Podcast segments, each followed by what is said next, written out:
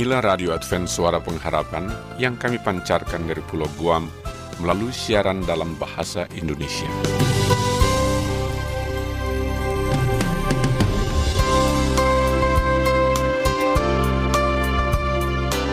Salam sejahtera kami ucapkan kepada pendengar setia kami di mana pun Anda berada. Selamat berjumpa kembali dengan kami, Radio Advent Suara Pengharapan. Dengan senang hati kami akan menemani Anda dengan rangkaian acara yang telah kami persiapkan khusus bagi Anda sekeluarga. Harapan kami, semoga siaran ini dapat bermanfaat dan menjadi berkat bagi Anda semua.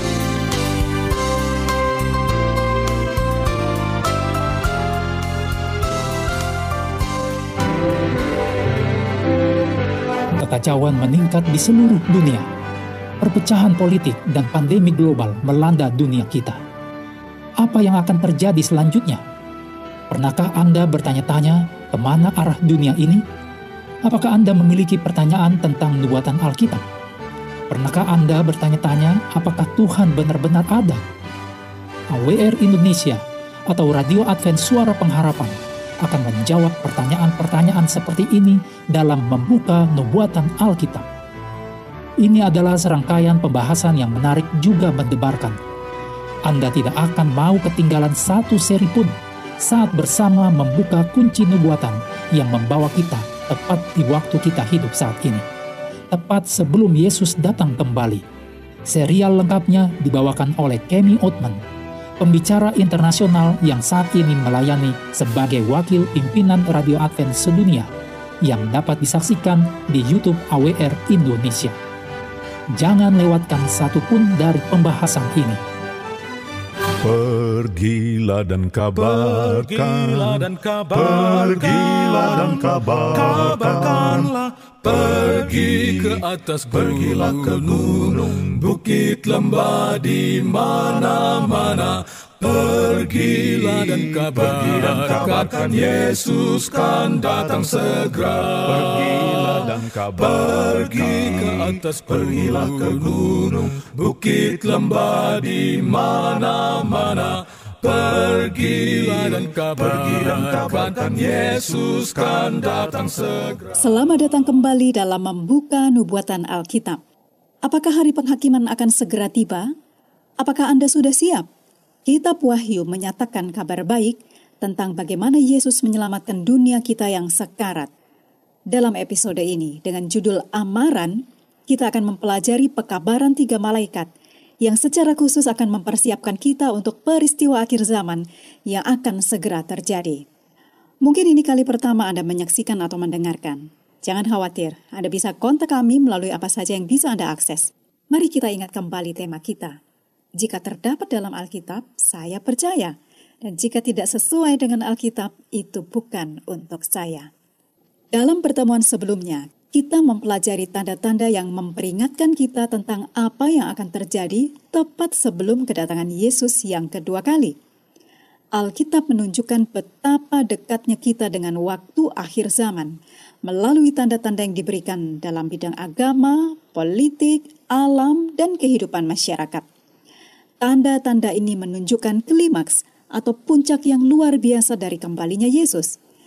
Yang terpenting, semua tanda ini memberitahu kita bahwa sekarang adalah waktunya bersiap untuk kembalinya Yesus. Itulah sebabnya membuka nubuatan Alkitab adalah seri yang sangat menarik. Saya harap Anda akan berkomitmen untuk menyaksikan atau mendengarkan secara keseluruhan dari serial pembahasan ini. Sebelum kita masuk ke dalam bahasan kita amaran, mari kita lebih dahulu berdoa. Bapa Surgawi yang terkasih, Tuhan, terima kasih telah sangat mengasihi kami sehingga Engkau memberi kami amaran dalam Alkitab untuk kami bersiap, bukan untuk menakut-nakuti, tetapi untuk memperingatkan kami agar bersiap bagi kedatanganmu yang kedua kali dan membuat kami menjadi sadar akan zaman di mana kami hidup. Buka hati kami terhadap ajaranmu saat ini ya Tuhan. Dalam nama Yesus yang mulia dan maha kuasa. Amin. Hari ini kita beralih ke kitab Wahyu. Wahyu dianggap oleh banyak orang sebagai kitab yang misterius. Selama berabad-abad, beberapa orang merasa takut akan pekabarannya. Bahkan buku ini dilarang dibaca di kalangan Kristen tertentu. Tetapi kita tidak seharusnya takut dengan buku ini. Wahyu, yang secara harfiah berarti terungkap. Saat ini, sebuah pekabaran akan mengungkap pengharapan seperti belum pernah Anda alami sebelumnya. Yesus menubuatkan bagaimana peristiwa terakhir dunia ini berlangsung. Bisakah kita percaya bahwa inilah yang akan terjadi? Tentunya bisa, sahabat pendengar. Tuhan menepati setiap janjinya kepada kita. Dia akan segera kembali ke bumi untuk mendapatkan kembali umatnya. Betapa menyenangkan rasanya semakin dekat penyelamatan kosmik kita dari dunia dengan ketidakpastian dan kesakitan ini. Tanda terakhir yang Yesus berikan kepada kita adalah Injil akan diberitakan ke seluruh dunia. Seperti yang Anda alami para sahabat pendengar, sekarang ini Injil melampaui semua hambatan dan tersebar melalui radio, televisi, dan internet. Tuhan menjangkau manusia dengan segala cara yang mungkin saat ini. Merupakan kesempatan istimewa bagi saya yaitu pembicara kami Utman, untuk berkeliling dunia, mendokumentasikan perubahan ajaib dalam kehidupan manusia. Dari pria dan wanita yang menanggung beban dosa dan rasa bersalah, hingga dibebaskan dan diampuni oleh pemberitaan Injil. Saya melihat Injil diberitakan ke seluruh dunia secara langsung, dan inilah kisah tentang seberapa cepat Injil dapat menyebar.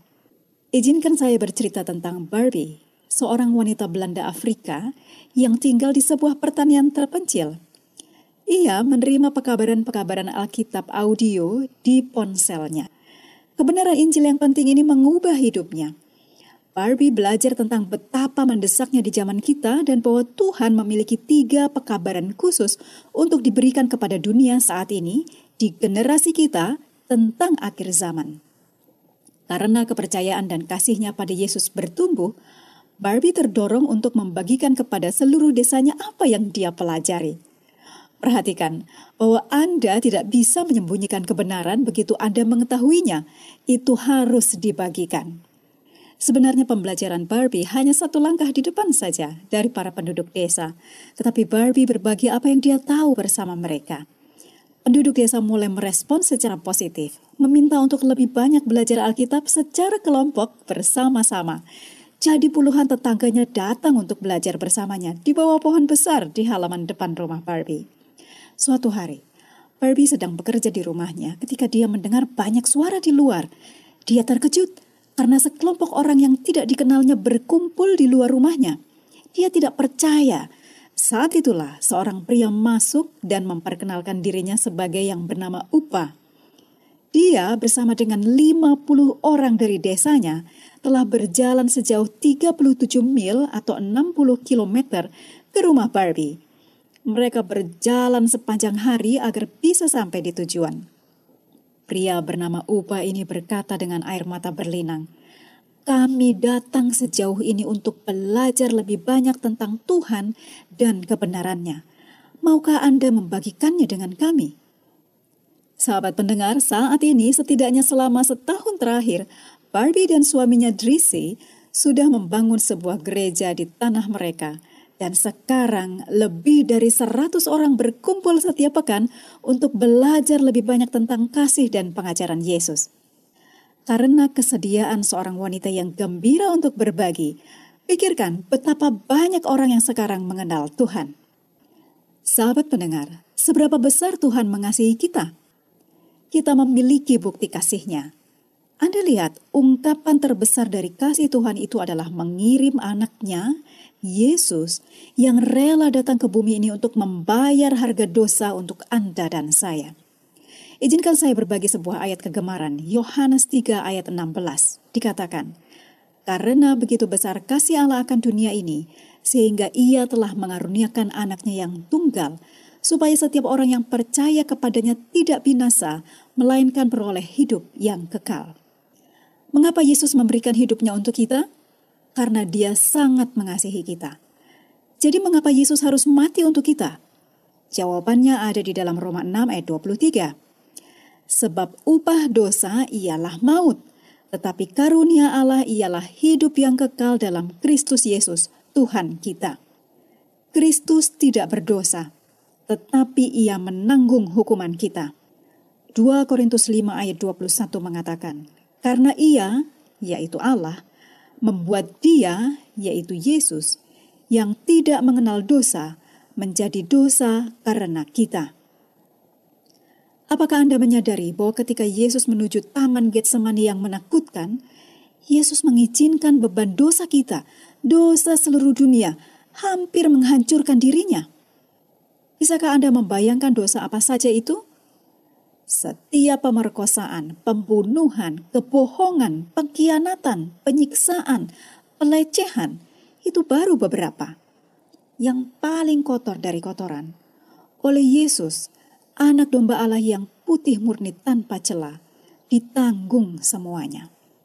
Kristus memberi dirinya sendiri diejek, dihina, dan bahkan direndahkan dengan dipakukan di kayu salib. Dia membawa dalam dirinya kenyataan mengerikan dari rasa bersalah Anda dan saya, rasa malu Anda dan saya. Yesus menerima semua tuduhan jari dari alam semesta yang menunjuk kepadanya sebagai alasan tunggal untuk dosa, sementara kita bebas dengan tidak bersalah. Yesus berdoa di mana Anda dan saya adalah pokok doanya.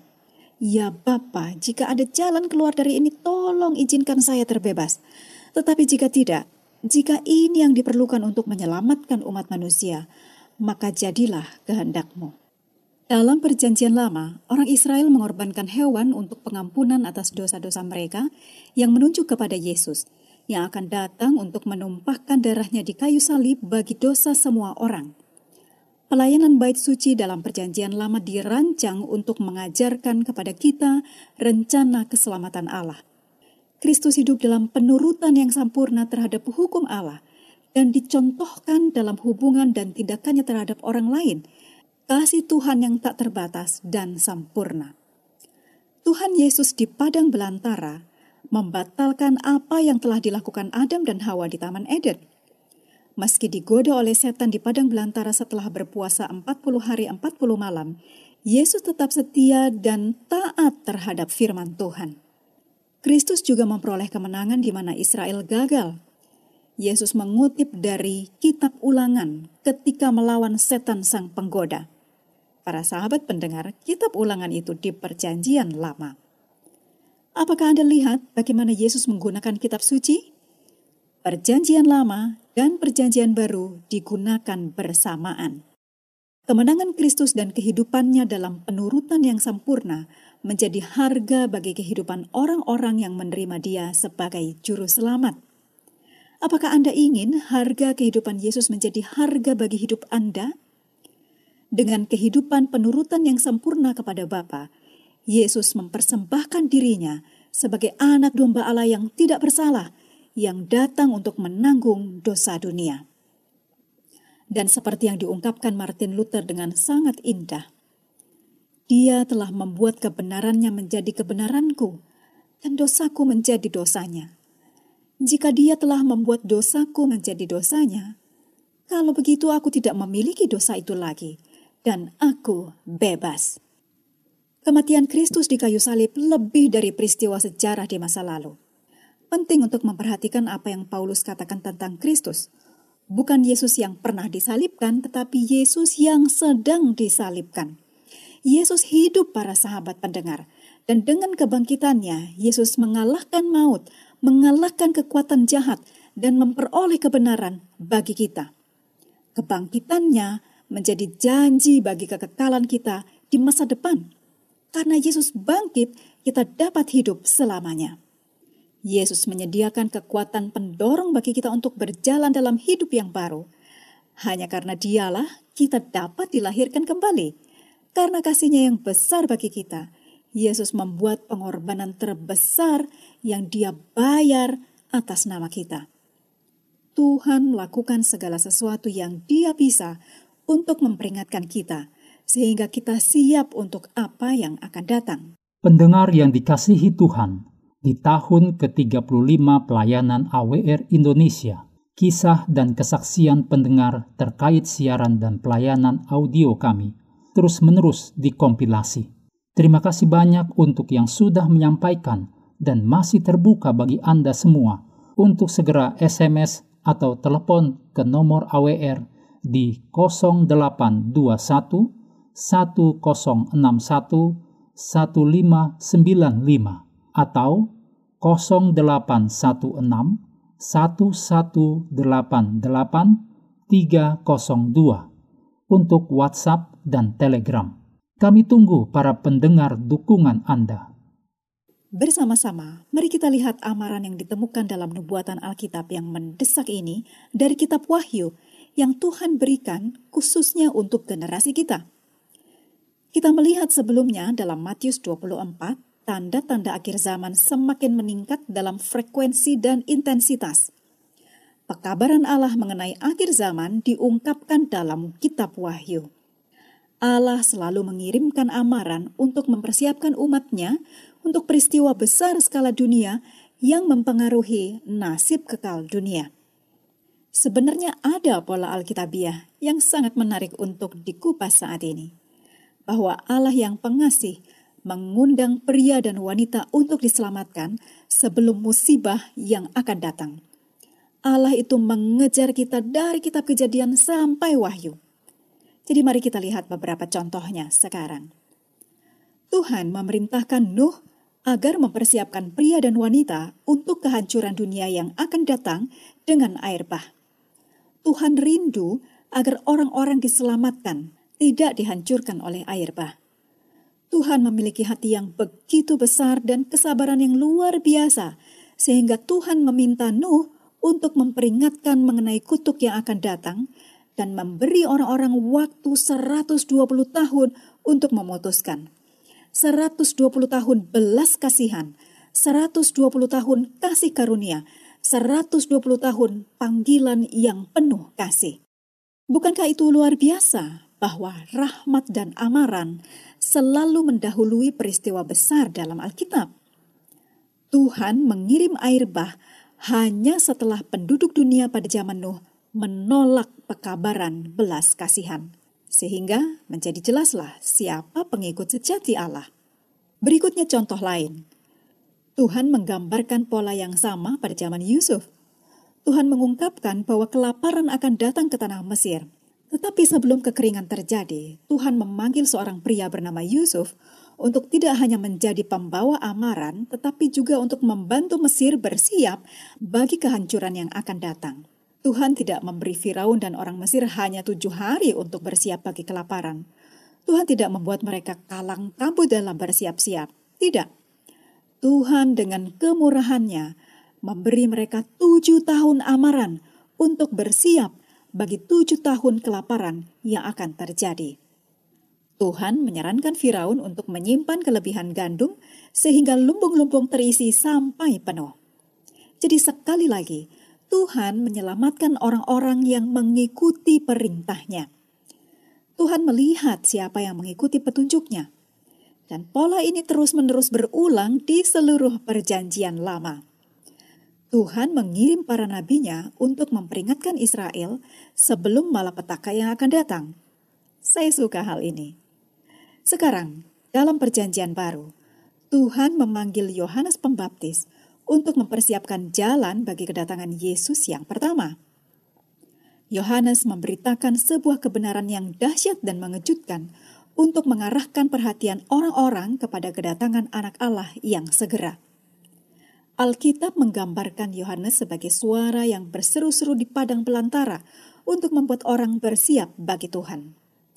Tuhan kita konsisten dan setia. Kita dapat percaya bahwa Tuhan sungguh-sungguh dengan apa yang Dia katakan. Ketika Tuhan memperingatkan kita, kita bisa pegang kata-katanya. Jadi, mari kita pegang itu sementara kita mempelajari pekabaran tiga malaikat untuk mempersiapkan kita bagi peristiwa-peristiwa besar yang akan mengguncang dunia. Sekali lagi, Tuhan akan melihat siapa pengikut sejatinya.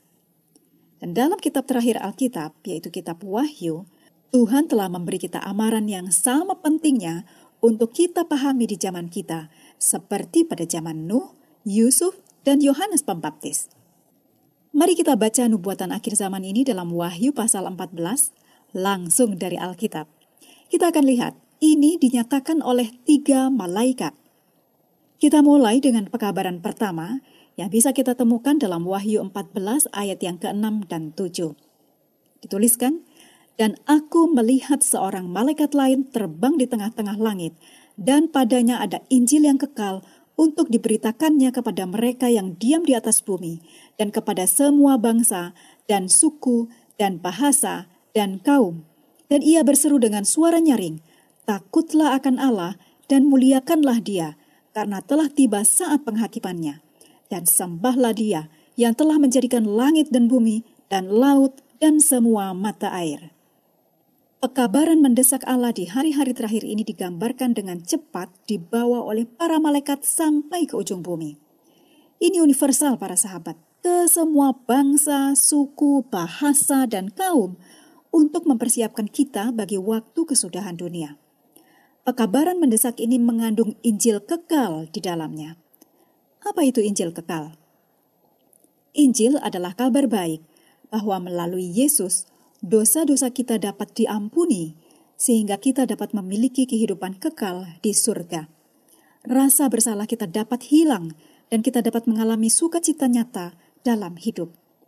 Injil juga adalah kabar baik bahwa cengkeraman dosa terhadap hidup kita dapat dipatahkan, dan melalui Yesus kita dapat dibebaskan.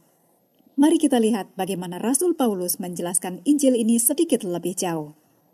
Dalam 1 Korintus 15 ayat 3 dan 4 dituliskan, Kristus telah mati karena dosa-dosa kita, sesuai dengan kitab suci, dan bahwa dia telah dikuburkan, dan bahwa ia telah dibangkitkan pada hari yang ketiga. Mari kita lihat empat hal mengenai Injil yang kekal. Yang pertama, Kristus Yesus mati untuk dosa-dosa kita. Injil berpusat pada kematian Kristus. Harapan kita berlabuh pada salib Yesus. Iman kita bergantung pada apa yang Yesus lakukan untuk kita, bukan apa yang kita lakukan untuk diri kita sendiri. Selanjutnya dalam Efesus 2 ayat 8 dan 9.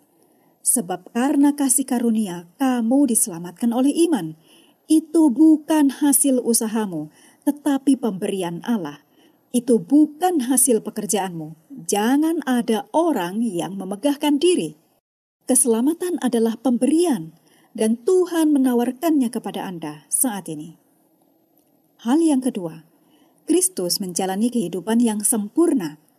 Catatan hidup Kristus yang sempurna menggantikan catatan dosa semua orang yang menerima Dia. Kristus sempurna, kita tidak sempurna. Melalui kebenaran Kristus yang sempurna, kita berdiri di hadapan tahta Allah, lengkap di dalam Dia, sehingga ketika Allah Bapa melihat kita, dia hanya melihat Yesus. Sekalipun dosamu merah seperti kirmisi, akan menjadi putih seperti salju. Yang ketiga, Kristus bangkit dari kematian. Yesus tidak hanya mati untuk kita, dia hidup untuk kita. Kita bisa membawa kepadanya semua kerinduan dan keinginan hati kita. Kita bisa datang kepadanya dengan segala kelemahan dan dosa kita kita bisa membawa kepadanya segala hal yang mengganggu dan membingungkan kita. Tuhan kita telah bangkit dari kubur. Tuhan kita tidak terbuat dari batu yang hancur. Dia, Tuhan kita, masih hidup. Dan poin yang keempat, Kristus Yesus naik kepada Allah Bapa.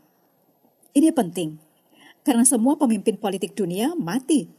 Nebukadnezar sudah mati, Alexander Agung sudah mati, Caesar, Napoleon, Hitler, Stalin, semuanya sudah mati. Tetapi Yesus hidup. Dia naik kepada Allah Bapa 2000 tahun yang lalu dan berada di surga pada saat ini.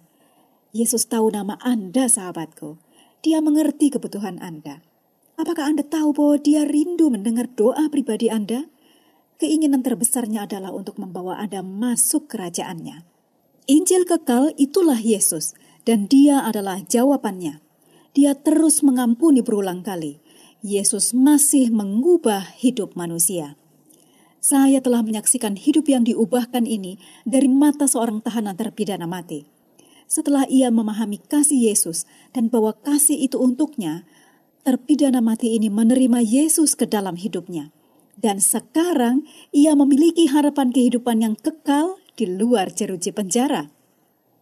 Saya juga telah melihat hidup yang diubahkan ini di sebuah kamp pemberontak komunis yang meletakkan senjata mereka dan bergabung dengan kami dalam ibadah yang diakhiri dengan upacara baptisan yang indah. Dan sementara di Nepal di pegunungan Himalaya, saat kru video dan saya mendaki untuk mengunjungi sebuah desa Kristen yang baru dibaptis, saya pribadi mengamati kegembiraan yang baru ditemukan oleh seorang mantan dukun dalam kuasa Yesus. Mantan dukun ini menyadari bahwa mantranya yang sia-sia dan ramuannya yang tidak berharga tidak cocok untuk raja di atas segala raja. Dan saya menyukai satu film dokumenter kami tentang seorang gadis muda yang meninggalkan keamanan dalam desanya di pegunungan untuk mengejar impian di kota. Gadis muda ini ditipu menjadi pelacur dan dipenjara dalam keputusasaan. Luar biasanya, suatu malam sebuah radio kecil diberikan kepadanya untuk jadi bayarannya. Dan melalui radio itulah cara bagaimana dia belajar tentang Yesus, juru selamat pribadinya, serta pengampunan penyembuhan dari Yesus. Harapan dan kekuatan tumbuh dalam diri gadis muda itu. Lalu dia lolos dari kehidupan kelam tersebut dan sekarang hidup bebas sebagai anak Allah. Para sahabat pendengar, Yesus dapat mengubah hidup siapa pun, Yesus adalah pribadi yang sungguh. Jadi Anda harus mengundang Yesus ke dalam hati Anda. Yesus akan memikul beban Anda dan memberi Anda kedamaian kehidupan kekal. Dan Yesus menyediakan hal ini untuk semua orang. Dia ingin kita semua tahu mengenai kuasa dan rahmat penyembuhannya. Dan itulah sebabnya kita harus memberitahu seluruh dunia. Sama seperti yang kita pelajari dalam Matius 24 ayat 14 bahwa Injil akan diberitakan ke seluruh dunia sebelum Yesus datang. Setiap orang akan memiliki kesempatan untuk merespon tindakan yang sudah diambil Allah dalam hidupnya sendiri. Sahabat pendengar, sebelum kita menutup pembahasan kali ini, yang untuk waktu berikutnya akan dilanjutkan mengenai pekabaran tiga malaikat, mari kita berdoa. Bapa Surgawi, Terima kasih telah mengirimkan kepada kami pekabaran tiga malaikat yang mengamarkan kami tentang apa yang akan terjadi, serta memberikan jalan keluar yang sempurna melalui pengorbanan putramu, Yesus. Tuhan, persiapkan hati dari masing-masing sahabat pendengar yang saat ini bersama dengan kami untuk kedatanganmu yang segera. Biarlah masing-masing kami memilih untuk mendengarkan amaranmu Engkaulah Tuhan yang begitu baik dan pemurah. Dalam nama Yesus yang maha mulia dan maha kuasa. Amin.